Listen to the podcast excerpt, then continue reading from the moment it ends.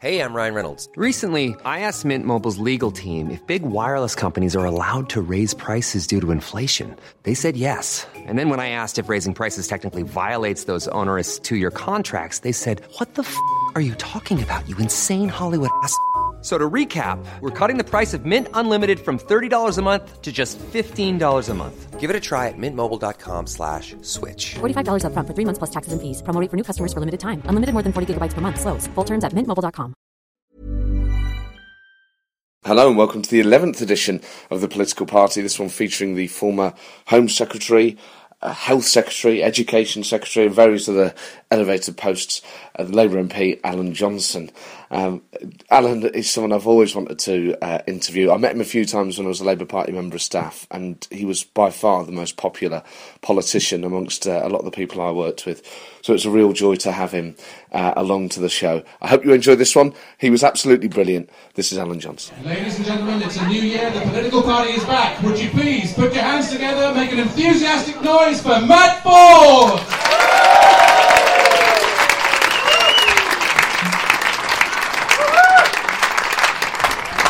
Happy New Year, everyone! Happy New Year! Woo, hello, welcome back uh, to the. Uh, please make an enthusiastic noise. Um, that is not a walk on that. That's what I have to say, but uh, it worked. So uh, thank you very much. Welcome back, uh, the first political party of the new year. Uh, if it's your first time here, uh, give me a cheer. Excellent, excellent. Welcome to the newcomers. I hope you have a great night. Uh, if you've been here before, let's have uh, here, here, here. We get some blood flowing, get it? Uh, uh, welcome, welcome to the uh, the new show, the first year. Uh, was anyone here for David Davis, uh, the Christmas special? Uh, what a crack! I mean, he was amazing, wasn't he? I think I'm going to have to pick some Tories that aren't good. because the problem is that I keep bringing Tories down here and they stop, they smash it. It's sort of, although to be fair, that's the point. But David Davis was marvellous, as those of you who are here. Uh, I'm sure you'll agree. Uh, he had the right mix of sort of eccentricity and a, a little bit of candid uh, nature about him, and told some really good stories. Um, and I, don't- I don't think it's too out of order to let you into a little bit of sort of behind the scenes. Uh, afterwards, I went for a few drinks with David. Um, now, he drank at least two bottles of red wine to himself and showed no sign at all of being drunk. So he's properly dangerous. Uh, but there was a bit in the night where he sort of became like Alan Partridge. Every politician I mentioned, he had at some point saved their career. it didn't matter who I mentioned. He said, "Well, of course, yeah, you know, you're a big fan of Tony Blair. I mean, basically saved Tony's career. You know, was, that criminal justice bill was going through, and uh, you know, he, he rang me up in that very Tony way and said, uh, "David, I need your help." So I made a few calls, sorted it out for him, and uh, the sort of conversation moved on. Someone said, "Oh, yeah, that's the thing about Bill Clinton." Uh, yeah, see, that's the about Bill Clinton. Funny you mentioned Bill Clinton because uh, you know he had a bit of trouble, and uh, he rang me up and said, "David, uh, I need your help," and I made a few calls, and you know, we sorted it out for him, and that was that. so no matter who you mentioned, he was he was marvellous. Tim Loughton was down here as well uh, last month. I'm sure many of you remember the first Tory that we had on, and he was sat down at the front last month with uh, Justine Greening, uh, the Secretary of State for International Development. And there was a bit in it where Loughton's been a bit of a rotter when he's been here in the past, and I love him for it. But David Davis had forgotten uh, why a particular Conservative had been moved in the reshuffle. Uh, and he said, Duck, and I can't remember what he got moved for, Tim. Can you remember? And Loughton just went, for being a tosser. what an absolute legend. Uh, the, year, uh, the year started, I think, quite badly in politics because there's a new tradition now where the party political leaders release their New Year's messages. Um, I hope I'm the only person in the room who saw them. Because, did anyone else see them? No. Good. They were dreadful. Uh, and it won't surprise you to hear that uh, Ed Miliband's was uh, the least good. Uh, Ed Miliband's New Year message involved him uh, talking, uh, which is always a bad start, to be fair. to the uh, to the camera saying, "Look, uh, you know, for 2014, I, I- just want people to know that look, it's about the cost of living crisis." All right, mate, start the year on a high for God's sake. All right, 2014, the Chinese year of the cost of living crisis. Great. This has gone awful. But there was a bit in it where it's. I mean, to be fair, like he, he sort of follows what should be political sense. So it's him talking, soft focus, and then him interacting with members of the public. But there's a bit where he's just wandering around Waterloo Station on his own. just sort of, tri- he doesn't walk like he doesn't sort of swagger like a leader. He just sort of drifts. out. He looks like shit his pants. He's trying to find the toilet. oh God, yeah. Oh, hi, does he? And then there's a bit where he walks over, he walks over Embankment Bridge, I think it is. He looks like a man who's come into town on the wrong day, but was booked on a specific train home. God, I got, oh, I got three hours to kill. Oh, sort of walk around. Oh. It was just, I really, really sort of felt for him. There was a bit, though, a bizarre bit, where these builders in Waterloo Station, in full high vis jacket, are having a photo with him going, hey! No way are they real builders. No way. You're telling me that a load of builders who stand around all day going, yeah, mate, fucking hell, right up a roll, was? Oh, yeah, yeah. Right, darling. Oh, hey, what are you doing? Smuggling acorns? Hey, go on, Gil. Yeah, I would, mate, all night long. Hey, is that Ed Miliband? Ed, Will he agree with you about competition in the financial services industry? uh, didn't quite believe that uh, myself. There was a bit in it as well where, and I hate it when politicians do this, and I've seen plenty of members of the coalition do it. It's not just Ed Miliband, but when they're asked like a question like, "What do you think of first thing in the morning?"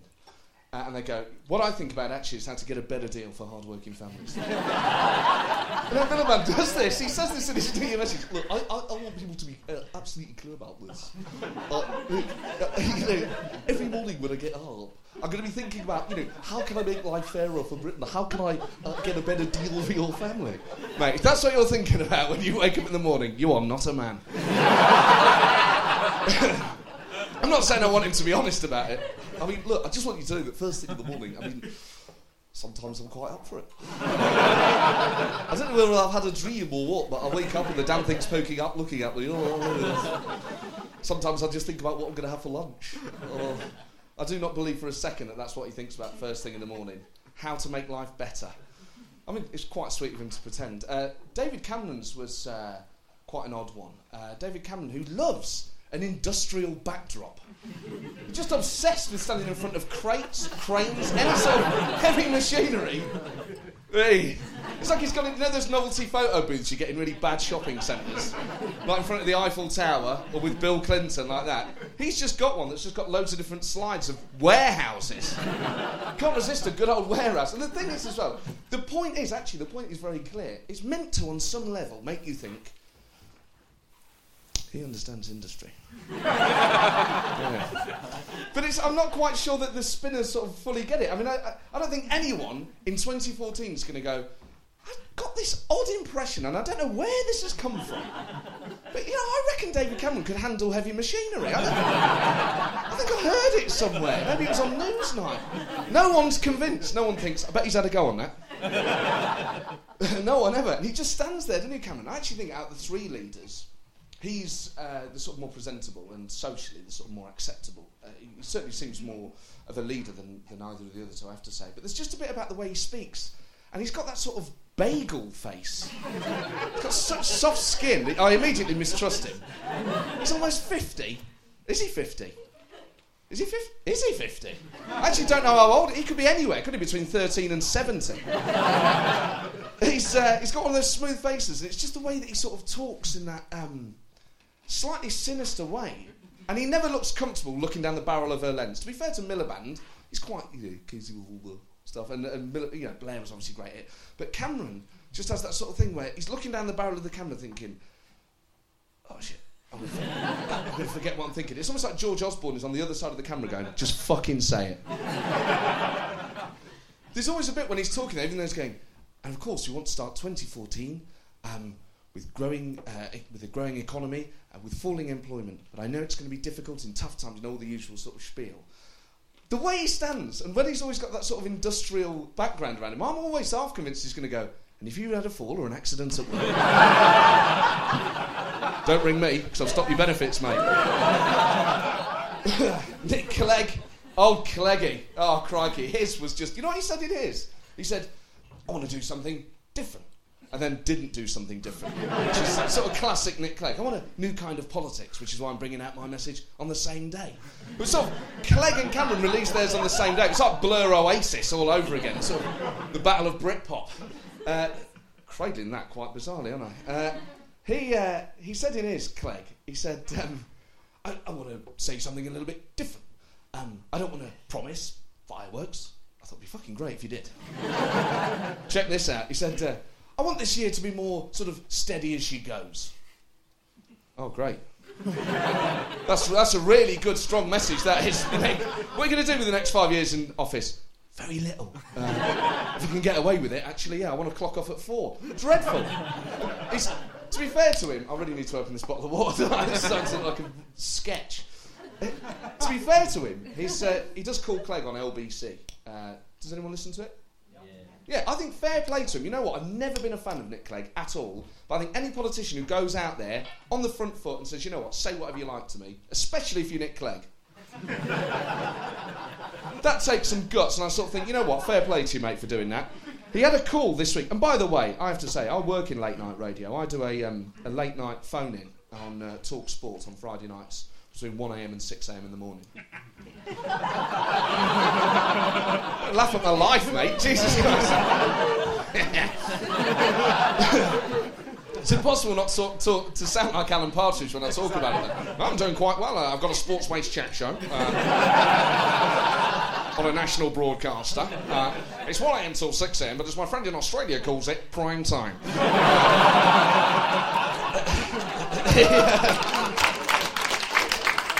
I was a bit aggrieved when Clegg got like a daytime slot. I was like, do the hard yards, mate. Do the overnights like I've had to. I'd love to him on overnight radio. The people I get to talk to on Talk Sport at four o'clock in the morning. I mean, Talk Sport at four o'clock in the afternoon isn't necessarily a cradle of sanity. At 4 a.m. I wanted to talk to the sort of people I had to talk to, like Russ in Lichfield, who one night I'd had him on hold for half an hour, went to him, and he was halfway through a wank. Said, okay, let's go to Russ in Lichfield on banning the burger. He went, oh, sorry, mate, you caught me with me tool in. I said, you rang me, mate. I, didn't... I wasn't outside going, oh, this is going to be a classic. Let Clegg deal with some of that, I say. But he had a, he had a, he had a big caller this week. Um, he had White Dee from Benefit Street. Uh, has anyone been watching Benefit Street? I reckon more people in here have been watching it than night. See, I really enjoyed it. Some people have called it poverty porn. Uh, it's, a, it's a phrase I'm not. Uh, have people heard that? I think the Guardian was saying, "Oh, it's poverty porn." You know, it's, I have to say, it doesn't do it for me. Uh, saying it's poverty porn would be like saying the House of Commons is political porn. Uh, yeah, fair point actually. Uh, I mean, that's the saddest thing. I've, I don't know what you do when you get home drunk, and you know, some people like Facebook ex-girlfriends and stuff like that. I watch video clips, and um, I've woken up in the morning before, and I've had three windows open, and they've been Tony Blair 1997, Forest Goals 1995, Blair's Resignation 2007. I've had girlfriends who've begged me to watch porn. But he got a caller from White Dee, uh, who's this woman off Benefit Street. Who's, oh, to be fair, until quite recently, I quite liked. She rang, so she's on benefits in Birmingham. She rang LBC, which is a London-based. I mean, it, she must have the most powerful digital radio in the country to go with her free plasma screen, right, guys? uh, get the Daily Mail started on her crying. But there's a bit in it where she said, "Oh yeah, to be fair, I've got a lot of respect." Now, White Dee, if you haven't seen it, is actually quite a mother-like figure in this community. She's a bit rough, but she sort of she looks after people, doesn't she? She sort of helps people. You know, with their admin and whatnot. She's like, catch you. but like people on the street, and the admin usually being brushes with the law. Um, I quite like her. Uh, but she rang and went, yeah, I, I, Nick, to be honest, I voted Lib Dem until last time, but, uh, you know, I vote Labour now. Uh, and I just thought, you know, that's, you know, I was proud when anyone said they're going to vote Labour. I think, oh, fair do. But then part of you thinks, you know, there's celebrity endorsements, and then there's celebrity endorsements. Yeah, I vote Labour because that bitch down there voted Tory last time. And if you see her, tell her I'll slap her fucking face. That was a party political broadcast on behalf of the Labour Party. Let me just be clear as well. Like, this has been a bizarre month in politics. Can people stop trying to perform citizen's arrest on Tony Blair, please? There's a campaign online, I don't know if you've seen it, called Arrest Blair. Uh, started by George Monbiot. Uh, so, not content with naming and shaming people who weren't paedophiles, uh, he's now going after people who aren't war criminals. Uh, the other person who's been performing citizen's arrests is, is a member of parliament, Douglas Carswell. Has anyone heard about this? He is uh, he's a member of parliament, he's a Conservative MP and earlier this month apprehended uh, a man who he described as a ne'er do well. who just, I think, robbed the local boots, shot out. He saw this going on, apprehended, apprehended the scum. And according to the Daily Mail, this is what he said when he got hold of him. He said, "You probably don't want to hear this, but I'm your local MP." oh no! Not the local MP! Do not have to say anything unless you wish to do so, but anything you do say may end up in a direct mail campaign. God! I'd love to see his re election hustings in 2015. What have you done for this constituency, Mr. Carswell? Well, I voted for, uh, you know, the, the jobs down the road. I, I kept um, the university open. I stopped that fight outside Yates's, didn't I? yeah, none of you pussies waded in. they call me the Terminator around here. Parliamentary Terminator. oh, Carswell. Good for him. Uh, there's been a lot, to be fair, there's been a lot of controversy this month. Uh, UKIP, uh, Councillor David Silvester, uh, got, in, got in a lot of trouble for suggesting that the recent floods uh, was God's punishment for gay marriage. I know. Apparently there's a God. Full exclusive from David Silvester. Absolutely amazing. Well, I just thought, you know what? It's such a ridiculous thing to come out with. I don't even know how you can be offended by it. I think David Silvester's life must be absolute hell. Imagine him going out in the morning when it's raining. Darling, we're going to need an umbrella. They've been at it again. now, I'm not saying it's true. I mean, maybe, right? He said the floods were caused by gay marriage, right? A significant piece of legislation brought by the government. Maybe there's a sliding scale. I'm not saying he's right, but the other day I listened to steps and it started raining. Maybe he's got a point. Uh, he got himself in a heck of a lot of. Trouble. And by the way, if he's going to believe in that, we live in Britain. It rains all the time. He must be constantly mortified. Oh, God. I mean, to be fair, if that's true, there must be people in Africa going, can you two just shag each other, please? I've tried everything else.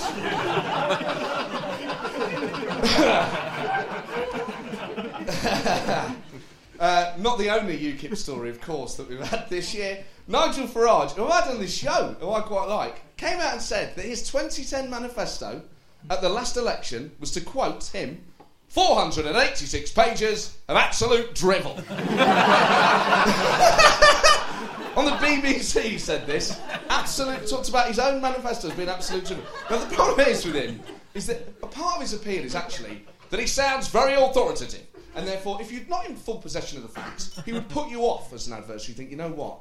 He sounds so sure of what he's saying. I don't want to go toe to toe with this guy.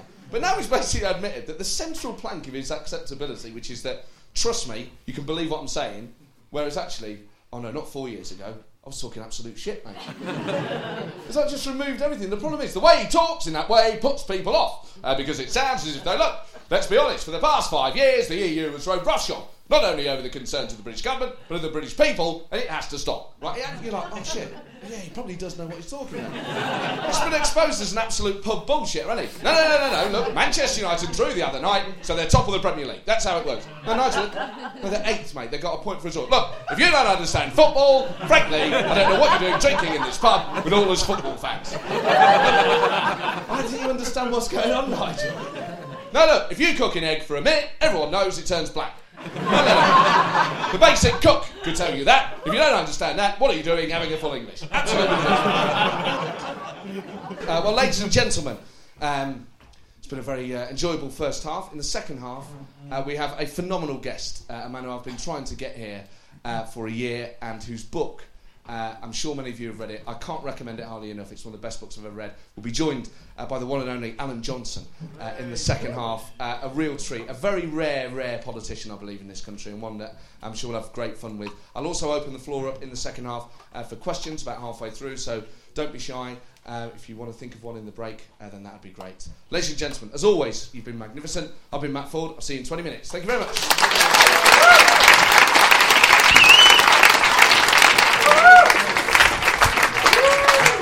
You very much. Thank you. Thank you very much. Welcome back to the second half, uh, and one that I've been looking forward to uh, for uh, a great deal of time. Uh, and we're about to welcome a very special guest. I've tried uh, over the last year, uh, this show's been running now, to get a variety of guests across the political spectrum from various different parties and people with vastly different experiences.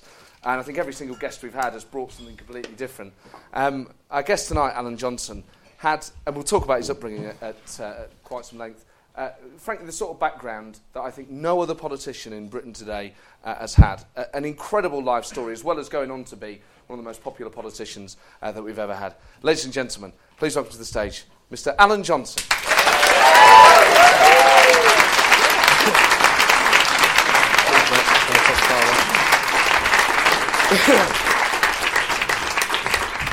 well, Alan, welcome to the show. Thank you. Thank you very much for coming down. Um, your book, uh, which we'll, we'll, we'll, talk about, uh, and, and, your upbringing are, are, absolutely fascinating, and you describe uh, in detail the sort of poverty that you that you grew up in. Um, John Hayes, who's a Conservative MP, uh, gave an interview the other year where he said, actually, coming from a working class background gave him an advantage. Do you think your upbringing was an advantage for you? Well, me and my sister didn't go through that to get a good backstory for the Labour Party, so uh, as they say. Uh, no, but you know there were great things in it. I mean, you know, everyone was living in that kind of poverty in that part of London, which happens to be called Notting Hill these days. Technically speaking, it's Kensal Town. In fact, George Osborne came up. John, oh, George Osborne tweeted that he'd liked the book, and then he came up to me and said, Alan, I live in those.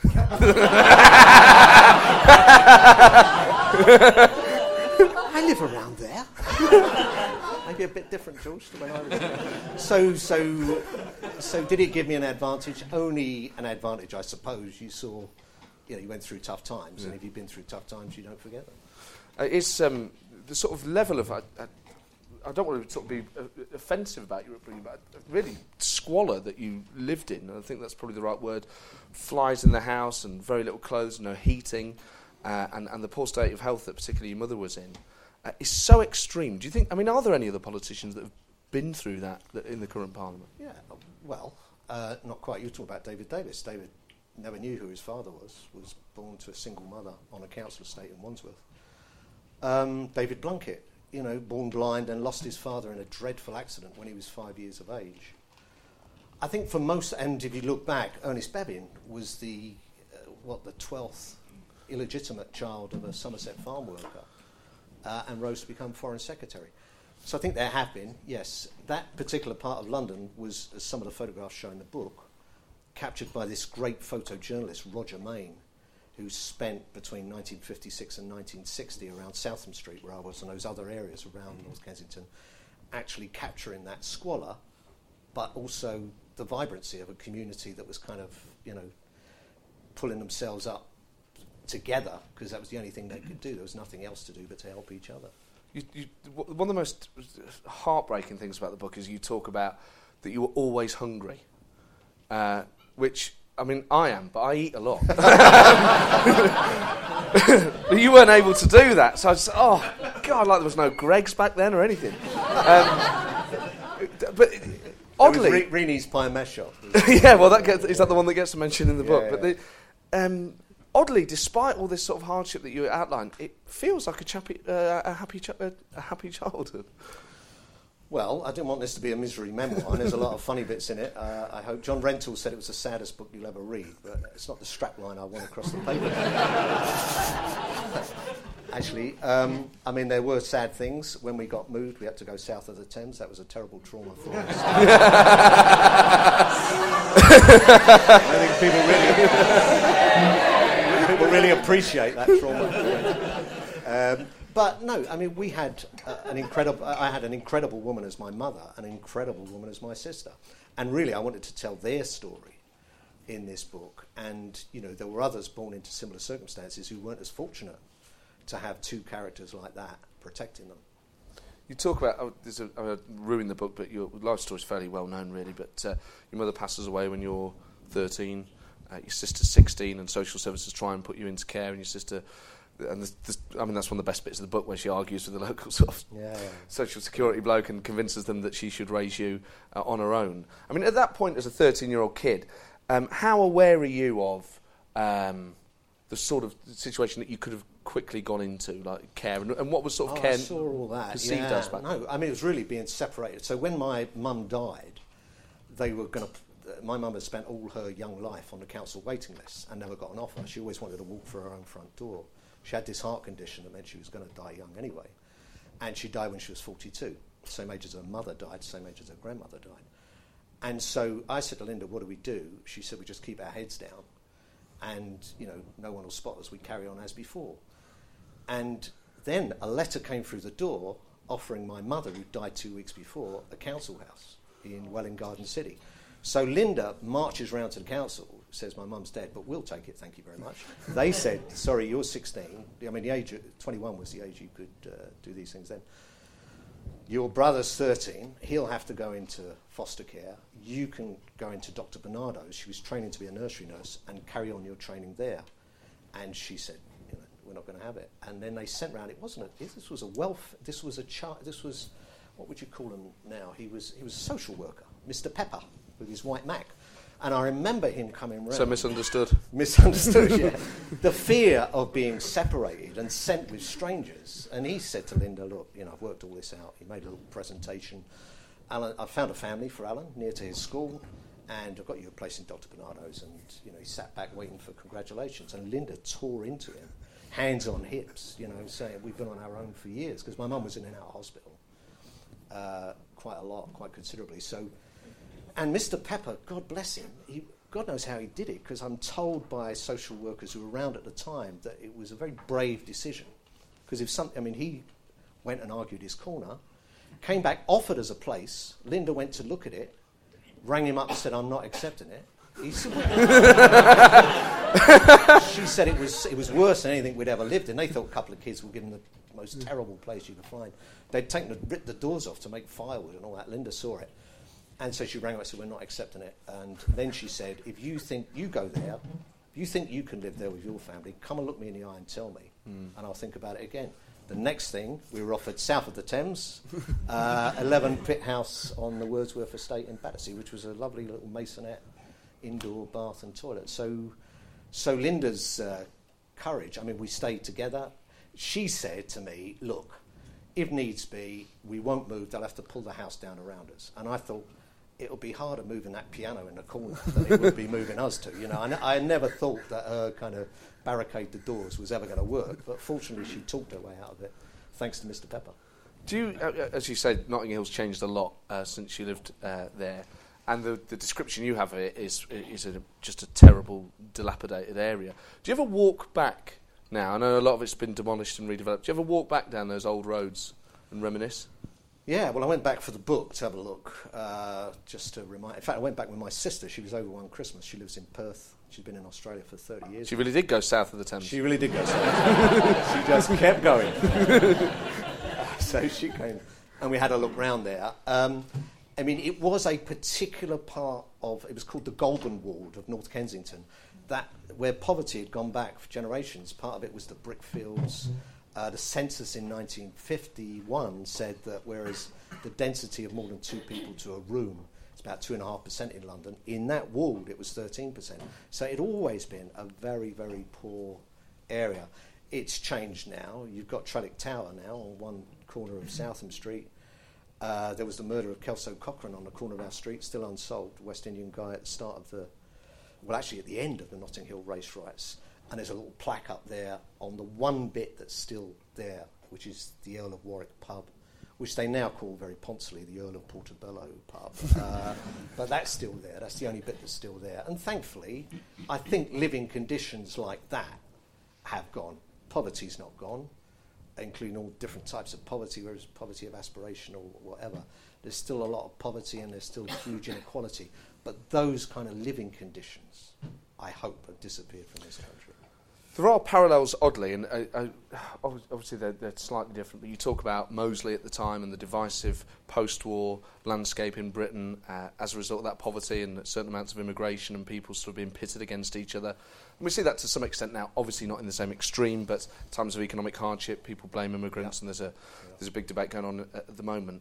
Um, do you think that will always be the case that we'll have that relationship with immigration in this country during an economic downturn? Well, I think it will always be a potent political um, weapon that people will use against. You know, if you if you think about those squalid conditions in North Kensington, a, you know, the government urged people to come over from the Commonwealth to come and fill the jobs in the 50s bus drivers, postmen, hospital porters. And they came, they didn't expect a vote of thanks off of Windrush and all that, but they didn't expect that kind of hostility. But London wasn't cosmopolitan then for a start. My mother was from Liverpool. She tried to lose her Liverpool accent very quickly, not because she was ashamed of it, but because if you didn't fit in, you felt, you know, isolated. And so these poor people came into our living conditions. People were on council waiting lists for years. Mosley saying, "Look, these will take these people will take your houses," was a potent force. I mean, jobs actually were quite plentiful in the fifties, so they couldn't say that. So just this difference between a different culture, captured by Roger Mayne's photograph of these four West Indian guys walking in Southam Street, you know, and little kids looking up as if, and these guys are all got these fabulous hats on and these wonderful cardigans, and they look like a, a completely different culture. And the guy at the front, guys at the back are smiling and laughing. The guy at the front is looking out very warily because he mm. knows, you know, there's hostility there. And that's not every person in Notting Hill being a bad person or being racist. It's just the way that was stirred up at the time. Mosley lost his deposit. I mean, he tried. He stood on the spot where Kelso Cochrane was killed. Mm. Said he was about ballots, not bullet ballots, not bullets. Said he wasn't trying to exploit Kelso Cochrane's murder, but stood on the very spot he was murdered to have his public meetings. But he got sent off with a flea in his ear. At the 1959 general election, he lost his deposit, and uh, you know that was the first time it ever happened to him. Because there is, uh, in terms of our relationship with you know race and xenophobia in this country, there's a there's a general feeling, and you'll hear people say this. Oh well, you know my granddad's racist a bit, but uh, you know it's a generational thing. And I think, well, my granddad wasn't racist, so it can't. Not all people back then were racist. I mean, when you think about your upbringing, was racism say more rife in a community like that than it would be now? Of course it was. Christ. I mean, you know, those signs were in the shop window. Room to let, no Irish, no dogs, no blacks. You, know, you could do what you like. I mean, in fact, the race, the first, the start of protecting people from racial abuse came after Mosley. And I wasn't old enough to go in pubs, but you'd walk past a pub, any black guy tried to walk in a pub in Notting Hill. You know, the most offensive foul language we get out, you know. And, you know, that was living, breathing part. I had a mate, Derek Tapper, who talked about, who was black, my infant school, my primary school. And what he went through, you know, was a lot more difficult than what I had to go through. It, it was very, very prevalent. And it's no use disguising it or saying, well, everyone then, you know, was uh, this idea of the 50s being a lovely, innocent generation. You know, everyone was friends. I thought I, it was a brutal era, not just the way black people treat anyone who was different. I mean, Christ, they castrated uh, the guy from uh, Bletchley Park. Uh, yeah, I mean, chemically castrated, basically for being uh, for being gay. It's a terrible time. A lot of people, well, I, say, I think certain elements of the media have tried to romanticise working class life. Uh, that somehow oh, it was better back then, you know, before health and safety and before the government started interfering with wages, and you know that's, that, that somehow it was better. But there is there's a strain of opinion that runs through, and I think you know um, certain elements of the Conservative Party, certain elements of UKIP, uh, that is oh well it was just easier back then, and actually the working class has had a better life. I mean, nostalgia, yeah, it's nostalgia.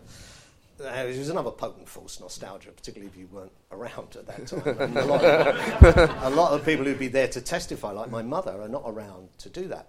I mean, a woman's life, you know, you couldn't go and sign a. So my mother wanted, I don't say it in the book, but she wanted to get hire a radio from Radio Rentals. You had to have your husband with you if you were a married woman to sign any hire purchase agreement. That went on into the 60s, by the way, went into the 60s. Um, Yeah, I know. It was wasn't all kind of bad. Post, yeah. Good old radio rental.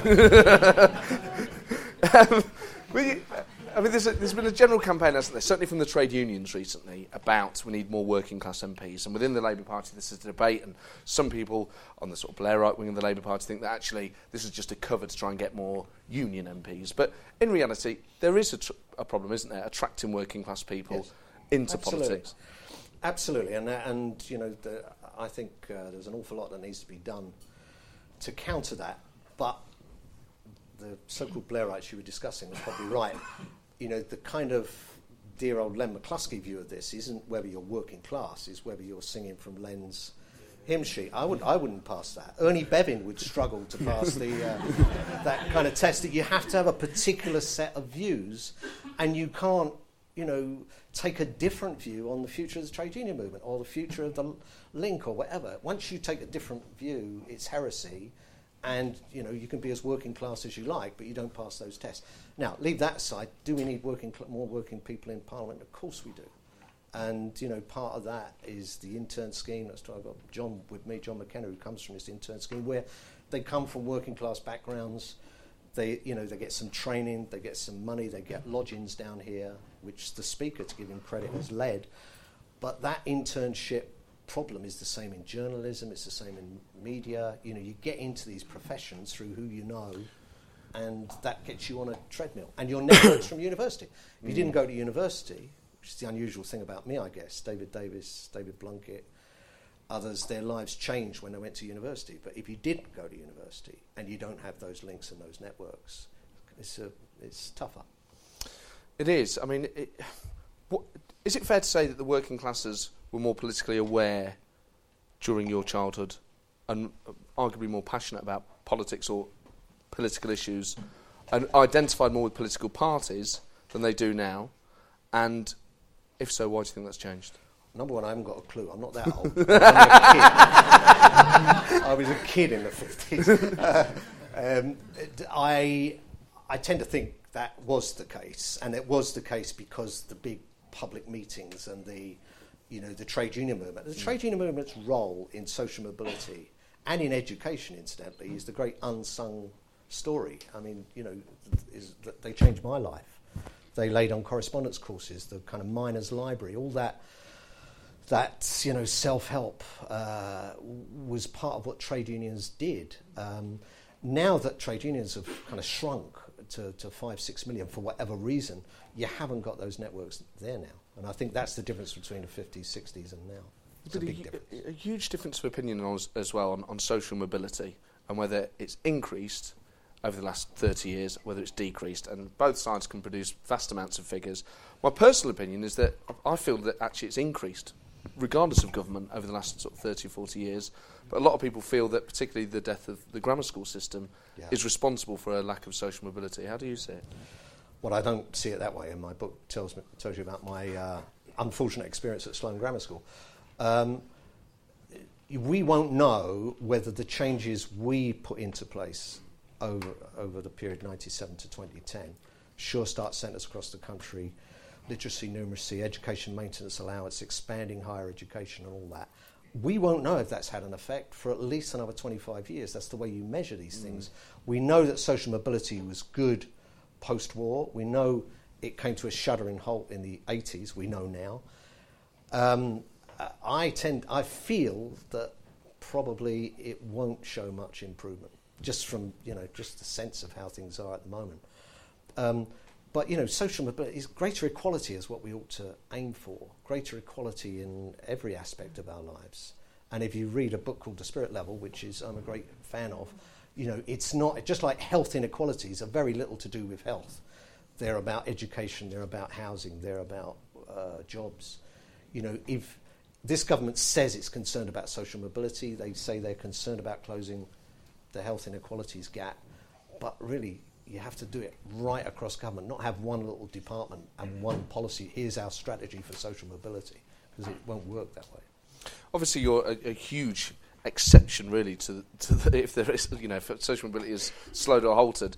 Uh, just an incredible to go from the background that you went through, with, you know, as you say, no O levels from from grammar school, uh, no university education, to then become the leader of a trade union, to become a member of parliament, to hold one of the great four offices of state. Uh, it, I mean, it's, if it was in America, it would you'd be a living proof of the American dream. Um, do you think we have a British dream? Uh, Queen's Park Rangers winning the uh, my British dream. Uh, I mean, it, you know, these thi- things happen to you, and uh, as, as I said before, the trade union movement are a crucial part of it. They picked up people who had no education and offered them all these correspondence courses free of charge. Well, for your union subscription, and they were done out of a place called Tillicoultry in Clackmannanshire. It was amazing. So, you know, you want to look at, you want to study sociology, you want to study English literature, whatever. I, I did it for fun, really, just to see if I could do it. But there it was, all open for you. And these lecturers would send you back. I mean, these were days pre, obviously, internet and all that. And you'd send your essay off uh, when I was postman at Slough, and then they'd send it back. And you'd have these schools that you could go to. And some people, Ruskin College, Oxford, went back into formal education and got. So I, I really think it's the big my second book, £16.99, published in October, uh, kind of tries to tell that story. And it's not just me who benefited from that, there's lots of people who benefited from uh, education and trade union movement. What's, uh, what's odd about the book, I have to say, is that you, it, this incredible experience that you're going through, and you feel almost like a, you don't mind me saying, you're a sort of passive observer to a lot of it. And you, you even say in the book that you just kept yourself quiet and went upstairs and pulled the covers over your head. Um, your sister is the heroine and if, if, you know, if you were to read that book and someone say, who do you think ended up being the politician, you'd say, well, the sister. she's yeah, she's right. the one who sort of understands how to fend for herself. She's the one who's independent. She's the one who stands up to social services. At what point did you sort of stop being a little bit passive and get an interest in politics? Well, Lynn Barber in the Sunday Times, when she reviewed it, said, never mind about Alan Johnson being Prime Minister, Linda Johnson should have been. uh, and in many ways, I agree with that. Um, well, I tried to, I mean, I probably wasn't as passive as I. I mean, I wanted to be my mother's biographer, and that means I. So I call her Lily all through the book. I'm Stephen Lilly, because you know there's no memorial to her, there's no gravestone, there's nothing. We paid five quid for some little rose bush in Kensal Rise Cemetery, not realising yet to repeat the subscription every five years, or they ripped it up. So there's no memento to her, uh, no memorial to her. So that is my memorial to her. So I'm probably, you know, I'm standing back I'm a bit distant in that. Mm. Was there a moment? I don't think there's a moment in anyone's life. Just doing this second book, I'm trying to find some, you know, epiphany moment when I suddenly, wee, that's my political realization. It doesn't happen like that, does it? It seeps in. You, you, things, you know, I was married with three kids by the age of 20. I didn't have a lot of time to study political philosophy. I was earning money to bring them up. But all these things seep into you, and then, you know, you, you become the person you are. Michael Heseltine might have sat down on the back of a fag packet figuring out where he's going to be in his life. But when you know, there's seven, very few, when he was about six, yeah. William Hague reading Hansard under the bed covers, but that wasn't me. it's, uh, it's just such an unconventional route, though, isn't it, to the top? I mean, were, were, were there any points when you were. Because when I worked for the Labour Party, I was sometimes uncomfortable with uh, the nature of government. Um, I come from a working class background, not as, as severe as yours. Um, but severe, severe working class.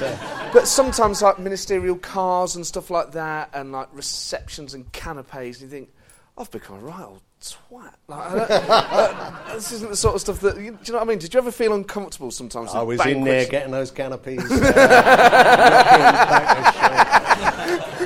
I didn't know. I mean, the where you get uncomfortable, and this can happen from any background you come from, is when you're in ministerial office, you kind of get a feeling that the people around you have all been educated a certain way, and you haven't been through that system, and you quite don't quite understand their code of you know how they talk to each other. Because it's the first time you've really been surrounded in your working life. Certainly my by you know very clever very good people. I mean i loved my civil servants but they all came from a certain background a certain route in. So sometimes you kind of felt like the odd one out. Some of your colleagues, you sit around a cabinet table and, oh yeah, we were together at you know Lancaster University, or we were together at show. Oh, I know him from so. Well, you haven't got any of those.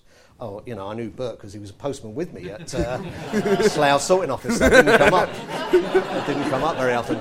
Um, you know, uh, let's ring the uh, let's ring the head of the Environment Agency. Yes, I, well, I went to Oxford with Alan, did you go? No, no, I no, never came across him actually. I might have delivered post to him once. that can make you, because you feel like a fish out of water there. But actually, I had this wonderful group of special advisors who I took everywhere with me, who were kind of, um, you're, you're kind of a bit of an insulation from that world. I think you can judge sometimes a, a minister on the sort of special advisors they have and yours, I, whenever I worked at the party and had to do with your special advisors, they were, they were exceptional, down to earth, and didn't yeah. sort of swagger around in the way that, in, that some of the others did. I mean, did, when you're appointing special advisors, are you looking for personality types as well as intellect? I was looking for. Uh, they had uh, had great intellect, and they had to be. We went to five different departments, and you had to pick up five different briefs, which was difficult for me, but difficult for them as well. But you know, there's a real interesting point for Francis Maude here is looking at reorganising the civil service.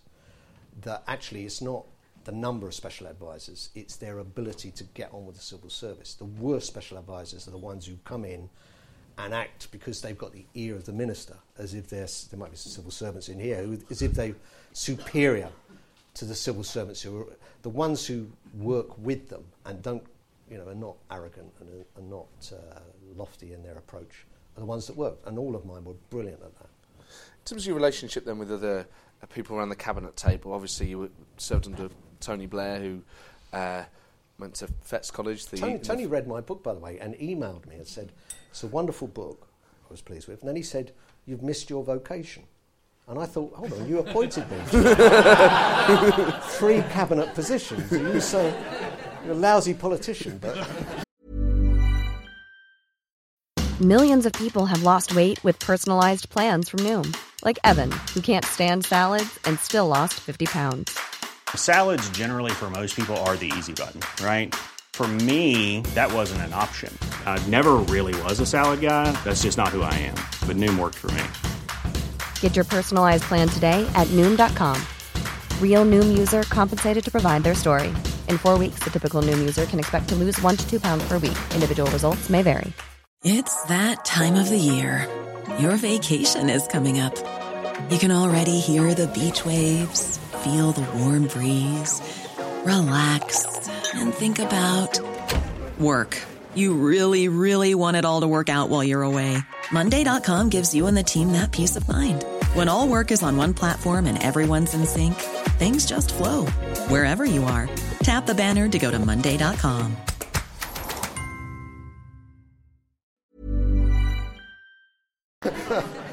it, despite his background, and I, I am a Blairite, I oddly feel as though Blair's politics are more rooted in working class sensibilities than they were middle class sensibilities, and that actually he's more of a voice for the working class than many people in the union movement are. Is that me just trying to sell them to anyone, or do you think that's, or do you think that's a you what, genuine? uh, your bit you, recommend? did earlier on about arresting, you know, yeah, you, you go to places now and you talk about Tony Blair who won us three elections. You go to Labour Party meetings and you, you know it's almost you know, it's almost like you, you shouldn't mention uh, Tony Blair anymore. Uh, look, his big th- issue, particularly for kids from my background, was when he suddenly made crime and law and order a working class and a Labour issue because the people who were getting who were suffering from you know crime doubling between uh, between 79 and 97 to pick a period at random. Uh, uh, were on council estates. You know the, the, the things I had to do and Mike I brought up three kids on a council estate. It was tough. And for Tony suddenly to pick that up and turn that around and in our favour was wonderful. And still, people are, I sense, reluctant to talk about our record on crime and uh, and uh, antisocial behaviour and all that, which is a very good record. Oh, I loved so I think, all, in the sense that you, yeah, I think in the sense that you, you, you say that, I think it's absolutely right. He made the point, you know, we're not the political wing of the trade union movement; we're the political wing of the British people. And if, unless we do that, unless we break away from this kind of idea that we only served one particular group of people in society, of course we're about resolving poverty, we're about greater equality, we're about we're, about eradicating poverty. There, there- that's, that's, that's what we're here for. But you don't do that by simply looking as if you're, you know, it's back in 1901 and working people don't have the vote, so there's no enfranchisement yet. That's, Tony turned all that around. And he, he, of course, Neil Kinnock and John Smith did an awful lot before him. But cynics would say, well, he did that to you know appeal to Tory voters. That actually this wasn't born out of conviction. This was electioneering. It was very effective. Uh, you know, was Tony Blair truly at heart, you know, a tough on crime sort of I, guy? th- I think he did it out of conviction. Now, Tony was very uh, fond of powerful people who had lots of money. I can't deny that. You know, I'm not trying to paint a picture here, and you know, I don't think that's the crime of the century. But but he genuinely wanted to. You go to Sedgefield and see what he did in Sedgefield in terms of people's lives and uh, and in the way he got the membership to a tremendous uh, degree. I think he generally wanted to make the Labour Party a mass party again, but he also wanted it to appeal, you know, across the country. And after we'd lost four general elections, we kind of the message sunk in. He would get frustrated because he'd say, "Look, I go to meetings and Labour Party members say." Look what you've done to the party. Even Tories are voting for us now. Without realising that the people who voted Tory last time didn't vote for us this time, we'd never, we'd never get into power. I mean, you come from dramatically different backgrounds, but politically you have a lot in common. Uh, was your background and his ever an issue when you were dealing with each other? No, I t- I've told this story before, and it's very cruel to Tony because he hates me telling it, but it's true. He he asked to see me on what three days after Christmas, and God knows what it was about. I thought it was some reshuffle or whatever. Uh, whatever I was at the time, I think I was education secretary, and I went to see him in number 10 at Christmas time, and all Leo's toys were around on the f- floor and all that. And Tony was there in this dreadful crap he used to wear, like a collarless shirt and a, a pair of bloody old Collarless shirt? jeans. Yeah, yeah. These granddad shirts. Yeah. Don't get me started on uh, on, On the bottom half. uh, dress sense. and he's sitting bare feet, bare, barefooted with his feet up on a table. Nice feet? No, uh, nice feet. They were nice feet. so far as I could tell. And um, and he's st- we were just chewing a cut about kids' Christmas presents. And my, I have a son who was born exactly the same year as Leo uh, in a millennium. So uh, it was. I said, uh, yeah. I, well, I said Oliver's my youngest son. I said, but I had three kids by the time I was twenty. And he said, said, so you really are working class.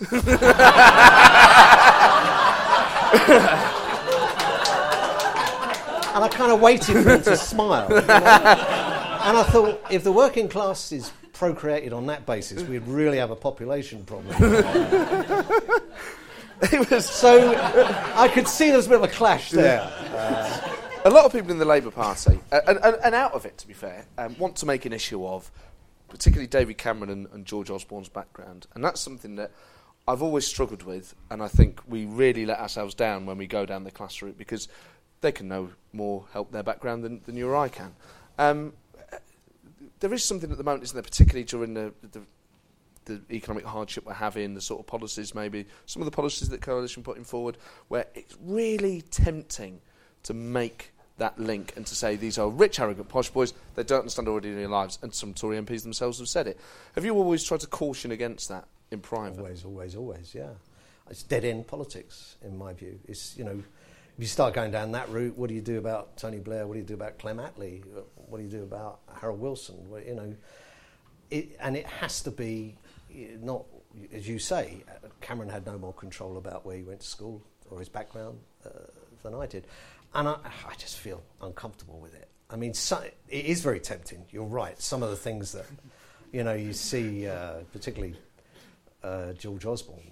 Uh, um, but, but it, you know, it, part of having a broad appeal is not looking as if we're tearing ourselves to bits internally about some kind of envy of someone's background. I want greater equality. I want to eradicate poverty. If there's people from a posh background with plenty of money who were born with a silver spoon in their mouth who want the same things as me, I'm great. I think welcome. You know, I'll work with you.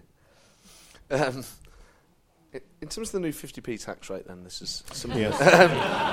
Um, and as a former shadow chancellor yourself, um, what do you make of the announcement this week that if Labour win the election, they'll reinstate the 50p top rate of tax? I think it's absolutely right. Uh, as John Rentoul said, his second quote I've given to John Rentoul, I'm a bullseye on this completely. Because this might not have been right 10 years ago, and it might not be right in 10 years' time, but it's right now for the circumstances we're in, and for, you know, whether you call it the age of austerity or whatever, we do have to get the fiscal deficit down, particularly the structural deficit. And, you know, to pick this time to actually reduce the rate to 45p was, I think, a big political mistake by George Osborne. I think there is a difference between the two Eds on this, because Ed Miliband has said it's there forever, as if it's, you know, set in concrete, whereas Ed Balls has said it's there for now, and I think Ed Balls is right. Now. Um, my main problem with it, and I agree with you that Osborne should have had more more recovery, and actually, I think tactically, probably just done it the year before an election, do a tax cut the year before election, it would have helped the Tories. I think. I think you cut it too early because people didn't feel that actually things had changed. So it looked as if though it was a tax cut for the rich. But equally, they've increased the personal allowance at the bottom end. So actually, they've taken poorer people out of tax as well. Labour are now going back to an old position that at the time was meant to be temporary under Alistair Darling. So it just feels like both sides are locked in sort of quite a negative. And, and actually, in an odd way, I think politics should be a creative industry where you're constantly thinking of new ideas. And if you know the income tax top rate isn't the best way, and uh, nearly all the stats show that actually it's not an effective way of taxing rich people because they're effective at playing the income tax system. Find a new way to get that money. I'd be I'd be open to that. It feels as though both party leaders are sort of stuck in quite narrow territory. Well, it's going down well with the public, is what I'm going to say to you, Matt, at the moment. Um, but I think if you're going to say, you know, for the people at the very bottom, I mean, that 1% increase in welfare, even Thatcher didn't do that for welfare recipients. Uh, you know, it's 1% of 77 quid, not 1% of 470 quid average wage. Uh, for the bedroom tax, which is pernicious and cruel, is doing awful things to people in my constituency. Uh, away child tax credit from a very important swathe of people who are not rich at all. To do all that and then saying we're going to bring down, uh, you know, the tax rate for people earning more than 150,000 a year was a big mistake by Osborne. If you're going to say we're all in it together, now if it was a big mistake, then you know you have to rectify it. It's not going to raise an awful lot, but there again, the idea that actually it was counterproductive and was losing us revenue, I think it's been blown out of the water by the IFS. So, you know, if we're going to go through this together, broadest shoulders and all that, um, I think it's the right thing to do. Did you enjoy your time as Shadow Chancellor? It was bloody awful. it was. I mean, I've always been a big supporter of yours, and I, I, it, it, was the sort of thing where you go, "Oh, that's interesting." interesting. It didn't. It, I never got the impression that you wanted to have that job. Well, I didn't. No, you're right. Uh, and um, you know, I'd been involved in David's campaign, and when Ed won, uh, he asked to see me, and we had a few words about a few things, and it wasn't a very good meeting. Um, I'd put my name down for the shadow cabinet election, really, because I thought David was going to win. Otherwise, I'd have done what Jack Straw and Alistair Darling were doing. You know, you've done your bit, you've done 11 years, go and do something else for a while. But then Ed, which is an extraordinary act of generosity, and you know, give the man his credit. I, I wish I could do your impression, but he, call, he called me in and said, you know, I'd like you to be shadow chancellor, and I was just gobsmacked. And I said, well, yeah, you know, I don't really understand much about economics. He said, he said something like, neither did Disraeli. Which uh, one nation he was thinking of even at the time. Uh, you know, neither did James Callaghan. Callaghan had to go away to a course in Oxford for six weeks very quietly to do a great course in, crash course in economics. So I thought, all right, let's give it a, let's give it a go. I think, I mean, curiously, you know, if I'd have been appointed as Chancellor, yeah. rather than shadow chancellor. It'd been different. Yeah. So when you're appointed to a ministerial position, you, you immediately got this team around you, and you've got a red box, and you've got advisors, and you've got, you know, and at that time, Ed hardly had anyone in his office at all. Uh, you know, there was no one there. There was one great guy, Torsten, who was who'd come over with Alistair. It's about all we had, and so talk about in at the deep end. Yeah. And you know, within two weeks, I had to do the reply to the autumn statement uh, with George in all his pomp. I got through that all right. That was okay, but that was the kind of easy stuff. The you know showmanship at the dispatch box, but actually understanding all of this stuff in a very short period of time was was difficult for me without any support whatsoever. So no, bloody. It, when you were, I mean, in terms of the Commons, I always thought you were a good performer in there. Did you relish being at the dispatch box? I, I'm a bit of a show off, yeah. So you haven't mentioned my musical career yet, but the reason Oh, why get on to I, that, yeah, shall I wanted to be a big rock and roll star is I, I liked the idea. I, I mean, I still remember those great days at Aylesbury College in front of 200 people playing with the area. Uh, so it gave me a taste for that. And I suppose you have to have a very few MPs haven't got that little chip that you know they like to do a bit of showing off in debate. And I, the dispatch box actually much better. Poor old backbenchers have nowhere to put their papers or anything. Dispatch box is like a little tool if you want to, you know, get involved in uh, great oration. Not that I ever managed to do that. So, I- so I enjoyed that. Yeah, I enjoyed being at the dispatch box. I enjoyed debating. I enjoyed it in the trade union movement as well. Um, so in terms of working for Ed Miliband, once you're his shadow chancellor, it's a key. I mean, it was seen. It was seen as a big promotion for you in terms of the new era as well. Uh, it was seen massively as a snub to Ed Balls. Did you talk to Ed Balls at all during that period? Yeah. Um, well, first of all, Ed was made Shadow Home Secretary, which I t- stayed on as Shadow. We had to shadow our own positions when the uh, British public decided to relieve us of our duties in 2010. So we, until the leadership election, we were all shadowing ourselves, which was mad. So Ed took over that brief, so I had to talk to him about that. And I rang him up that night uh, after making my TV, my brilliant TV debut when they said, "What's the first thing you're going to do?" And I said, "Get an A to Z on economics." it was a bit of a joke, but an element of truth in it. Um, and so I rang Ed up on the train, um, actually going up to Hull. He was fine. Yeah, he was fine. And then we met, talked about. He didn't seem all that interested in home affairs, by the way, because I think his mind was on other things. Uh, but he was fine. He was, he was supportive. Do you, I mean, in, in, have you observed him and Ed Miliband together? Because the, certainly at the start of um, Miliband's leadership, it seemed that they were sort of quite close, and they both worked for Gordon Brown, and that sort of narrative was there. Over the last few years, it feels as if there's a, a little bit of distance, and I, I sort of think that Ed Balls has almost deliberately cultivated an idea that he's slightly to the side of Ed Miliband. I don't think so. I mean, I think, I hope they've learnt their lessons from the Blair Brown years. I mean, the party just isn't going to go through that again, and they would uh, come down like a collected ton of bricks on anyone who wanted to recreate the Damien McBride kind of stuff, the terrible stuff that was going on, the TBGBs. You experienced a bit of it from your perch in the East Midlands at the time. Um, so I think they've made a real effort. It was an office. Was that a perch or not? uh, they made a real effort to work together. Um, and, you know, you always get tensions between a leader and their chancellor. Uh, there were a few problems under Gordon and Tony, you might remember. But going back, Macmillan and Thornycroft, you know, Thatcher and Lawson, yeah, Major and uh, Lamont. Uh, there's, it, there's always a bit of tension there. Sometimes it's creative tension, it can be good. Sometimes it's destructive tension. I hope whatever tension is there is created. I never understood why you didn't stand in that leadership election in 2010.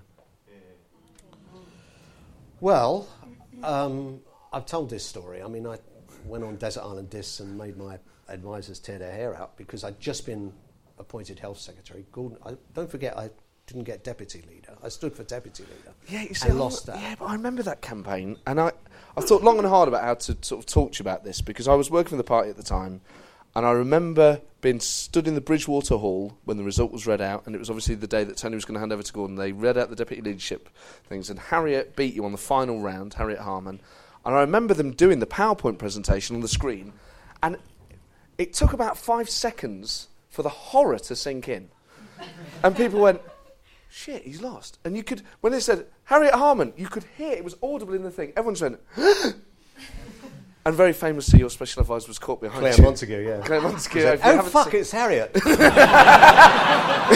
it's amazing. Captured. on camera. you could see it, but there was just such a shock that oh my god, because everyone just thought you were going to win. You were the most popular amongst the party staff, and Including me, by the way, yeah.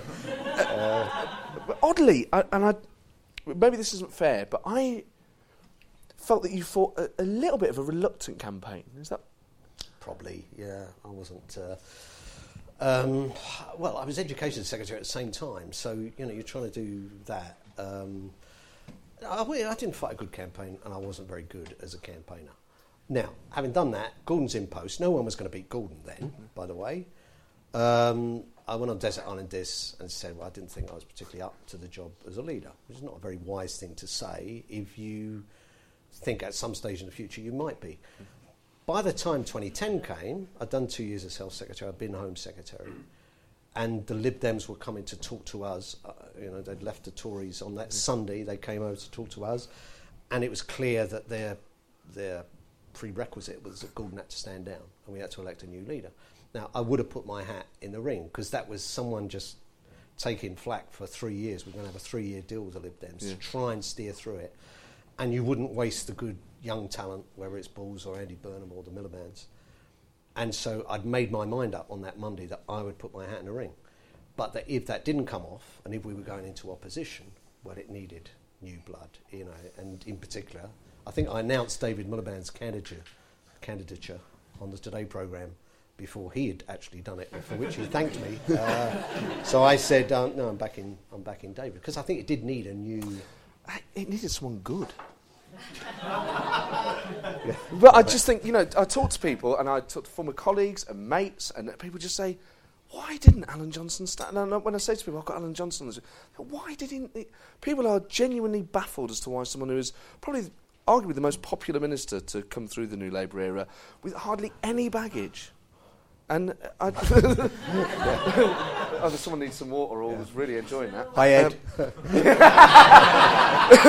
I will take questions in a second, but I, I just was it was it just was it just that simple that you you didn't fancy it? You wanted to lead a slightly different well, I life. didn't fancy being leader of the opposition for five years, and then that would have taken me to 65, and then if we'd have won going into my 70s, as uh, no, quite frankly, I didn't fancy that. There were better things to do, um, and there were better candidates. You know, coming through who would do that. It's a bloody difficult job being the leader of the opposition. It's bloody different, difficult job being on the opposition front bench. I've got nothing but admiration for them. You know, I'm enjoying my time on the back benches. I'm doing other things. I haven't got that pressure anymore. And and actually, if you don't really want to be leader, I think this is the important thing. If you don't have that chip inside you that makes you absolutely mad keen to do that poxy horrible job, which you, you know in any political party, then you, you're probably not qualified to do it. You know. well, I was, was very honest. Um, uh, I'll open the floor up now to questions. So, um, if we could just have the lights up, please clearly indicate. Um, for the benefit of the podcast, uh, I'll have to repeat your question back so that we get it on microphone. Uh, so that will be slightly tedious. But we ask for succinct uh, questions and equally succinct answers because I know a lot of people would uh, like to ask a question. The lady down here in the red. Hello. Um, so you mentioned music. Sorry, what's your name? It's Abby. Abby. Hello. Um, you mentioned music and your love of music. It was said that you'd rather be um, the leader of a rock band than prime minister. Is that true? And if so, what band would you like to have been? So, Uh, would yes, you rather have been a rock star uh, yeah. than prime minister? And what band would you My, have been? my son said I'd rather be with the Super Furry Animals, which was a big band of mine. The band now, I think, is Everything Everything. and I say that because I know that there's the uh, girlfriend of the lead singer over there. And they're a great uh, but I wouldn't mind, uh, Bastille would do me as well. But uh, I'd, I'd, I, I, al- I, absolutely true. Give me a choice between being the leader of a political party or being Home Secretary and being a rock star. I'd choose rock star. Did it? I mean, in, in, in the book you talk about um, the bands that you were in, uh, the Vampires, uh, the Area, um, the In-Betweens, God, who EMI were going to come and see. Yeah, um, that's right. But the, it seems at every stage when you almost made it, someone nicked your stuff. I mean, not your songs, you, you, your clobber. So This is um, obviously why I was praising Tony Blair for turning crime and all down into a Labour subject. Uh, there was a crime wave following me around. so, so when me and my sister were in this flat in Battersea, the milkman Johnny Carter I used to work for gave me an electric guitar, and as I say in the book, you know, I'd like to think he was a distributor of, of electrical musical instruments, but as he had a cellar full in Notting Hill of musical instruments, I tend to think they probably came uh, through this same route, nicked from someone else. But he gave me this Vox Solid electric guitar, and it got nicked from our flat. Someone broke in, uh, where we lived in Battersea. Then I got the amplifier that my boss at the time in a supermarket, Johnny Ferrugia, had to go guarantor because I was under 21. That got stolen with all the area gear, but I'd taken my Hofner Verithin guitar that cost me £35 from Wardour Street home that night. And, and then I signed up with the In-Betweens, who had their own management and their own gear, so I didn't have to buy a new amplifier and uh, a pub near the Angel in Islington. Um, we left the gear overnight. That got broken into. My guitar went. So two guitars and an amplifier. I thought, sod this. Uh, It's like Four Weddings and a Funeral, but the Alan Johnson version.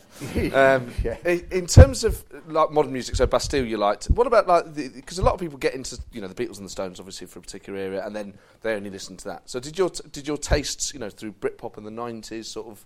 always developed, but I mean, I don't play any '60s stuff. I love the Who, Small Faces, and all that, but I don't play it anymore I still play the Beatles. The Beatles have lasted, uh, t- and you know this boy, Yeah. it's a Beatles track, and it was actually a track when my big chance to break through to stardom with Peter Jay and the Jaywalkers. I had to sing it as uh, at the audition. Um, I tell the story in the book. So Beatles stuff has stayed with me, um, but I don't sit and listen to Dire Straits' greatest hits. You know, I, li- I, I think music is constantly evolving, and there's more good stuff around now than there ever was. I suppose what I'm trying to get to is, do you like Oasis? bit of bit of too much of a Beatles uh, tribute band. Uh, Yeah. Sorry about that. Okay. Sorry. All right, I'll like them if it's important. To you. Very kind. Uh, I'll take uh, some more questions. Uh, yes, the gentleman down here, and if we can follow Abby's tremendous lead of uh, a well asked, succinct question, that'd be great. My name's Richard. In the last American election campaign, Obama called Clinton the secretary for explaining stuff, and I think it felt under Gordon you were often his secretary for explaining stuff. What do you think are kind of good principles for communicating with the British public? Good principles for communicating with the British public. Well, J- John Reid had most of that kind of role, the Minister for the Today programme, and a few before him. Uh, but I don't know. I mean, probably don't go on a course. That'll be the first one, because maybe they. I did a media training course, one for two days with the TUC once when I was with the union, and I found it very kind of stylistic. if you can do it, just try and be completely natural. And if that means the trouble is when you're in government, you daren't say a word out of place because they'll be pounced on. So you kind of have to try and follow a script. But I think there is, and I see many, many people do it. I think there is a way to do that without sounding as if you're on auto control and you're just reading out the party brief. If you, if you can do that, I mean, that's the best way to communicate it. And also, accept that you're not doing everything right. I mean, there was someone at the dispatch box tonight, the debate was on education just as I was leaving, and it's one of the uh, Tory education team ministers. And she said, Labour did one thing, Labour did one thing right in education policy when they were in government, and that's to introduce academy, academies. And we were all complaining, well, surely we did two things right. I mean, you know, three things right. In 13 years, we must have more than one thing right. It's that kind of, you know, ridiculous exaggeration that gets up people's noses. Because they, they switch off and they think we're just party political, uh, you know. John John Reid was. I used to love watching. I mean, I think one of our one of Labour's great successes was having really good bastards of home secretaries. Real tough. fuck. Reedy. Every time I watched him on telly, I used to. It's like watching football when they give it to like Andy Reid at Forest, another Reedy. Like, they- it's the moment where you go, "This is going to be quality." Go on, Reedy, get him, mate. I used to love watching him. But like, but both of them were a little bit overweight. I thought. yeah, I saw. Andy Reid play the other day. Uh, anyway, leaving that aside, uh, no, I, you know, we, the, I think the message in the Home Office was that Home Secretaries come in like Roy Jenkins and go out like John Reid. that you come in with all these ambitions of being liberal, and Roy Jenkins was a great liberal uh, Home Secretary.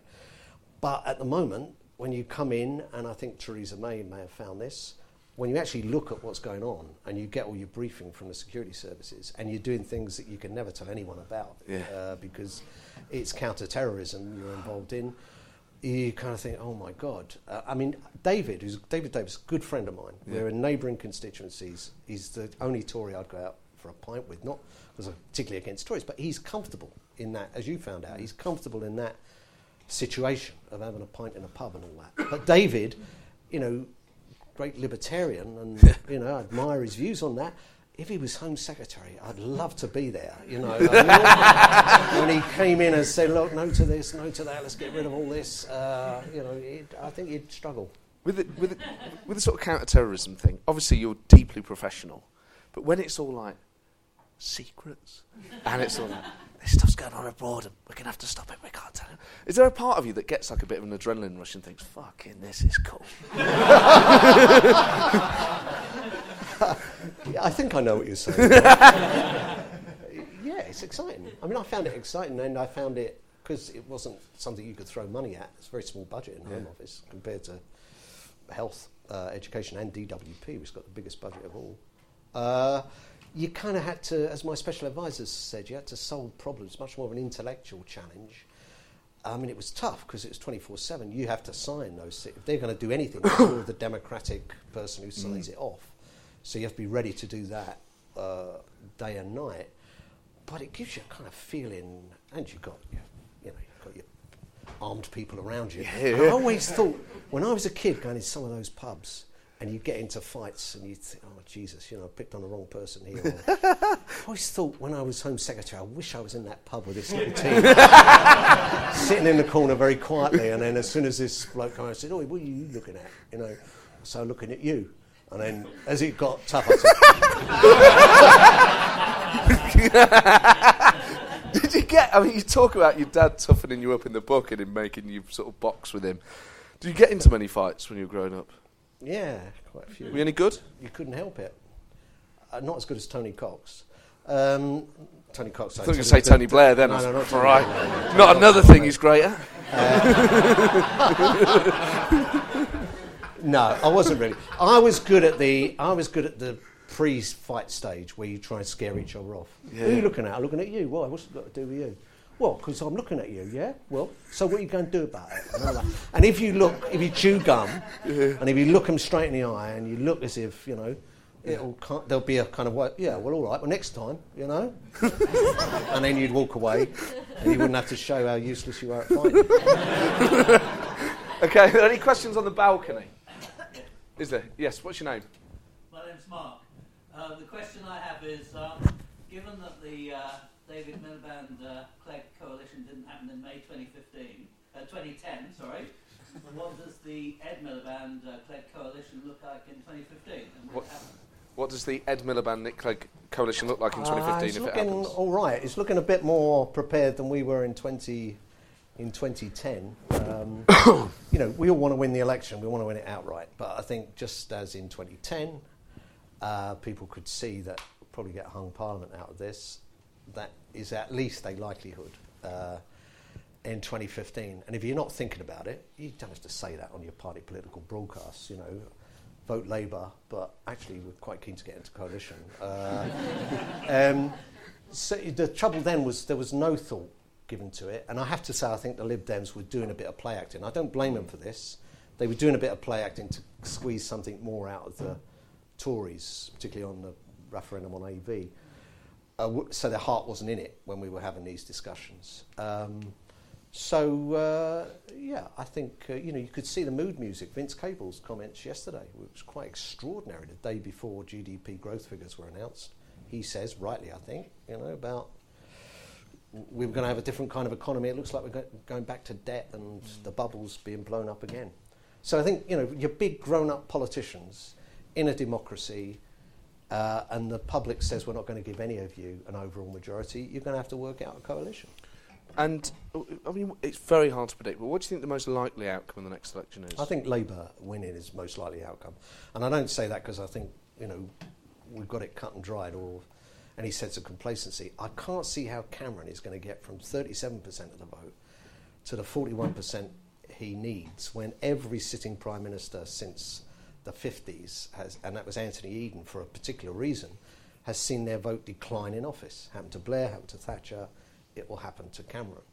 So, and with UKIP biting at his heels, uh, with the kind of things you see from Ashcroft's polling on, you know, the, the, the, the prime marginals, it's very difficult to see how he can get an overall majority. It's unfair, isn't it, that Labour only need 30... I mean, the parliamentary system exaggerates Labour's share of the vote. Um, Cameron needs 41%. Ed Miliband Yeah. could become Prime Minister with around 35 It is, and you know, there's a very solid argument for boundary change. The amazing thing about the Conservative Party is they didn't realise that's a 35 seat plus for them, and I think they did do it in a rather biased way. But actually, there was a certain logic to it, the way they were going to redraw the boundaries. So we're going to reduce the number of MPs down to 600, and they should be reduced. Uh, but that gave them a 30 35 seat. All they had to do was agree what was in their manifesto for reform in the House of Lords. Instead of that, they refused to accept that, and the Lib Dems' quid pro quo was we won't support you on the boundary changes. I mean, I think it was a remarkable, remarkably stupid thing for the Tories to do. Now, if we win in 2015, we'll have to get back to back. I mean, it is unfair. Yeah. Um, so yeah, there's a, there's some logic in that. Uh, any, anyone else right at that sort of top bit of the balcony that perhaps I can't see? I really could. Can we just have the lights up there just a little bit because I can't I can't see anyone. Pale chap, double chin. Uh, that does not narrow it down by the looks of things, mate. Um, talking about myself, don't worry about it. Um, yes, what's your name? Pale chap. James. Tory MP said a few days ago that, that some um, politicians are too middle class to understand the problem of immigration. Coming back to what you were speaking about at the beginning, d- does that resonate with you? And do you think you need to be less middle class to actually understand the effects of immigration at the moment? Do you have to be less middle class to understand the effects No. of immigration? No, I don't think so. I think you can understand the effects. Uh, I think I s- probably, you know, you, it had a disproportionate effect on some communities. We realised that, which is why we made funds available to kind of help those communities to resolve those problems. And I suppose they're saying if you, you live in those communities and you've experienced it, then you know all about it. But if you say that, you know, it's like saying that a writer like John Steinbeck could never write about poverty because he came from a posh background. I don't, you know, I don't, I don't, I don't buy that kind of class-focused view of things. Okay, is there anyone in this section here? Yes, the gentleman at the front. What's your name? Uh, Aidan. Aidan. Um, if hypothetically you were still Shadow Chancellor, and you've admitted that was a reluctant position, um, what would be your message for Labour uh, going forward So, if you were Shadow Chancellor, what would you? Well, I'll tell you what it would be. It would be don't leave the argument about how the fiscal deficit arose and how the financial crash arose. Usually, you want to fight the next election, not the last one. But we are so vulnerable to this simple argument that they maxed out on your credit card. They, you know, don't give the keys back to the driver that put it in the ditch. We can't let that go. I mean, it's a complete distortion of, uh, of what happened. You know, the economic crisis wasn't caused by us recruiting more nurses and doctors. Now, I fear that the two eds are more reluctant to do that because you have to talk about Alistair Darling. Alistair Darling didn't just set out a plan, he was the Chancellor who produced a budget that said how the fiscal deficit would be dealt with. We carried a Fiscal Responsibility Act that said we had to halve it. Uh, by uh, by uh, the end of a parliament, Osborne would have failed that. He repealed it, but he'd have failed it. So, you know, I would, and I, I, I sense they don't want to return to it because it's too much talking about previous chancellor and previous government. But I don't think we can leave it lie. I think we have to get back into that argument to knock down some of the myths uh, about how the international crisis. Is that just one of those things where it, there will come to a point in the political cycle where people are ready to hear that argument? Because at the moment, there's just a point where no matter what Labour say, no matter how often you say it, people just go, "You had your chance, mate. You blew it." Isn't that the sort of thing that maybe in a second, if the Tories were to get a second term and things haven't massively improved, people then become more amenable to actually let's reassess. Well, I think it goes with. Uh, uh, uh, normally, you wouldn't want to have this argument on the doorstep. It's bloody difficult. The Tories knock on a door, they say, remember that lot, they maxed out on their credit card. Wow, simple.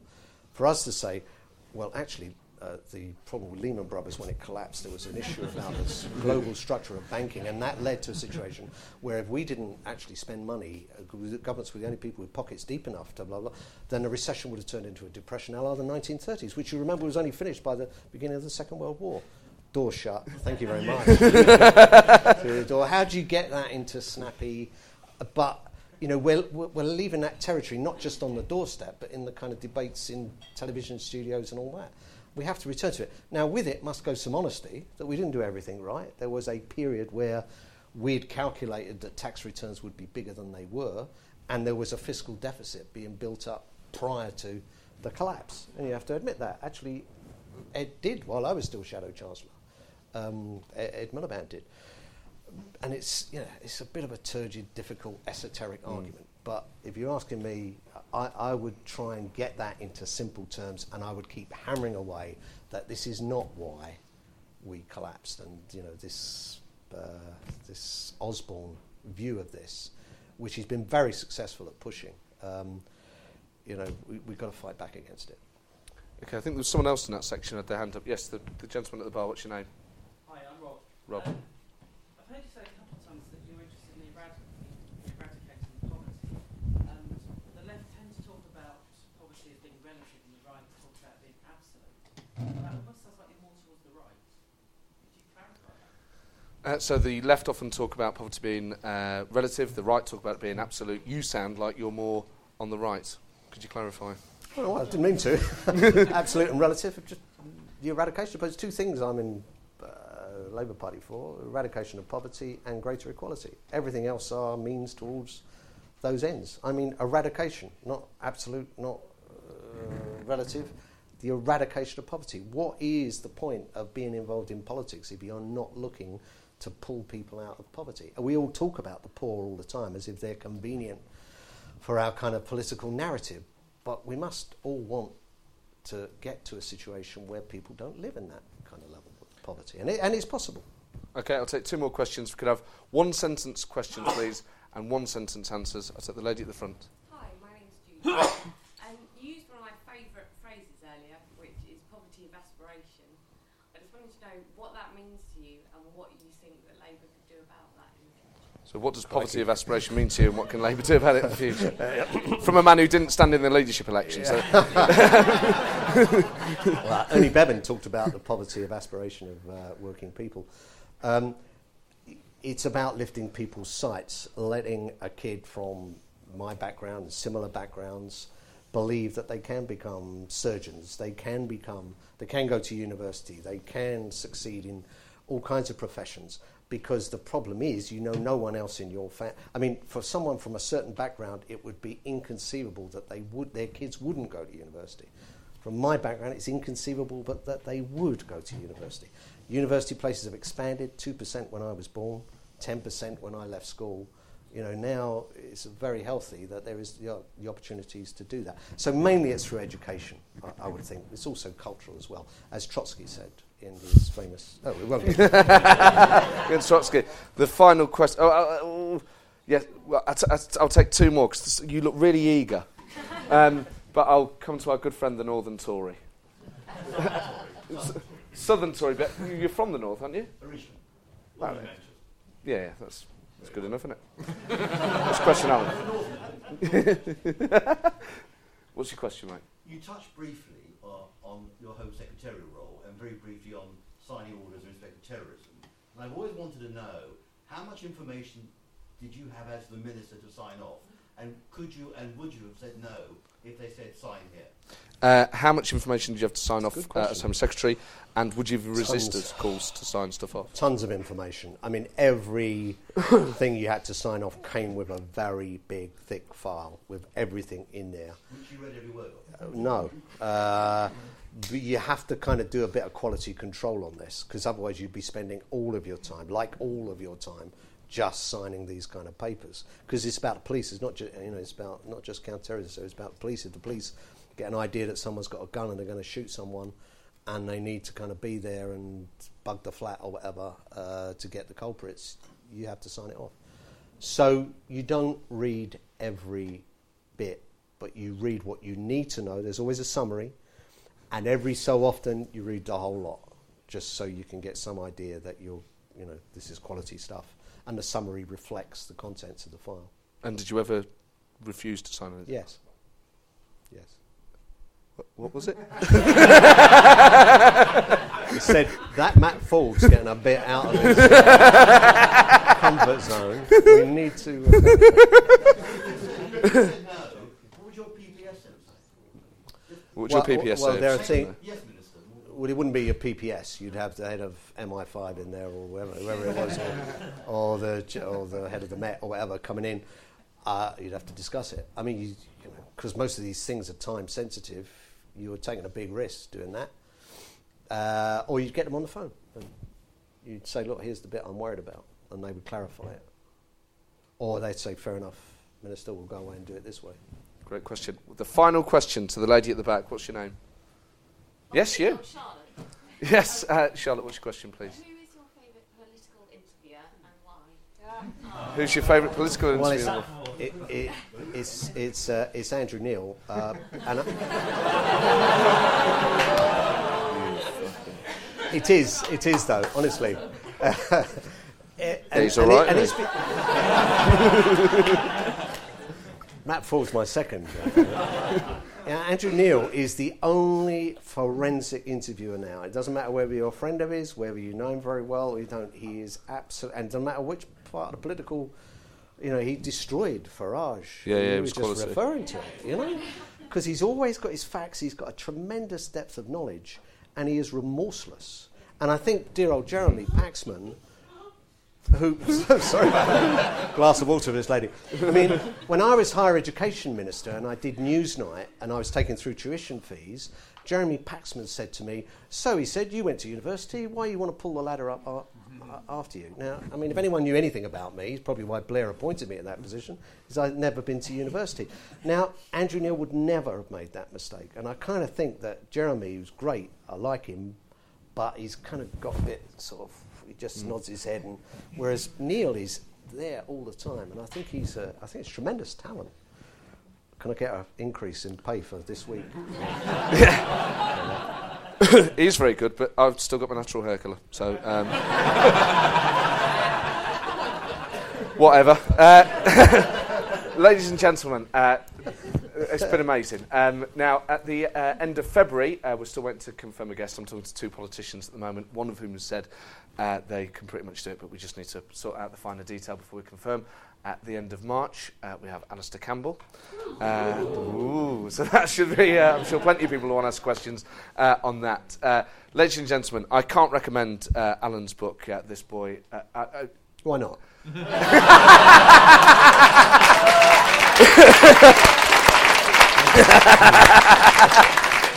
um, I, I, I mean, it's a t- it made me cry reading it. It was um, it was really really emotional and Sorry uh, about that. Phen- a phenomenal book. Um, I look forward to reading the sequel and. Uh, Thank you all uh, for coming again. Uh, it's really a special night, and I think um, th- this is proof of something, at least, that you know people want to see politics, maybe in a slightly different way, but they're interested in ideas and the individuals involved. So thank you all uh, very much for coming tonight and making it such a special night. But please, uh, your biggest thanks of the evening for the wonderful Alan Johnson. Well, there you go, Alan Johnson. What a likeable bloke. Um, I think everyone I've had on uh, at the political party, someone has said, "Oh, wouldn't it be great if more politicians were like him or her?" Or um, I never thought a Tory was like that. Every single guest has had a positive impact, really, on the audience, whether it's in the room on the night or people who listen to the podcast. But Alan Johnson really is one of those people that you look at and think, "If only, if only you had." I think he describes it as that little chip. Uh, if only he had that extra bit that made him want to be uh, a leader of a party or leader of a country. You get a sense from him though, and I, t- I think he's absolutely right. I think he's been totally straight with us when he talks about why he doesn't, um, why he didn't really run for the leadership, why his deputy leadership campaign lacked a certain energy. He doesn't really want it, and um, he's someone who is it's just bizarre. Especially if you've read his book, I can't recommend the book more highly. Uh, this boy, and I know I sort of wax lyrical about it. It's going to sound like it's product placement, but it's magnificent, and um, you read that and you can't believe that the young boy in that book would have. It's incredible that he that he was able to lead any sort of life after that, let alone um, rise to high office. He's a true uh, inspiration. Um, I'm just confirming the guest for February, so that'll be announced as soon as possible on my Twitter feed at Matt Forde. Uh, tickets are available for the next shows at the St James Theatre website, stjamestheatre.co.uk. The guest for March, as I'm sure you now fully aware, is Alastair Campbell, um, and I will be revealing uh, the guests for April and May in due course as well. So once again, thank you for downloading the podcast. Um, I hope you enjoy it. If you do enjoy it, pass it on and tell your friends about it. And um, well, hope to see you soon. I, I always end this uh, like I'm talking. I don't know why I've sort of hope to see you soon. Hope you well. There's nothing wrong with saying stuff like that. Just makes it feel like an answer phone message. Um, so yeah, there we go. That's the end of this podcast. Bye. Normally, being a little extra can be a bit much, but when it comes to healthcare, it pays to be extra. And United Healthcare makes it easy with Health Protector Guard fixed indemnity insurance plans. Underwritten by Golden Rule Insurance Company, they supplement your primary plan, helping you manage out of pocket costs without the usual requirements and restrictions like deductibles and enrollment periods. So when it comes to covering your medical bills, you can feel good about being a little extra. Visit uh1.com to find the Health Protector Guard plan for you.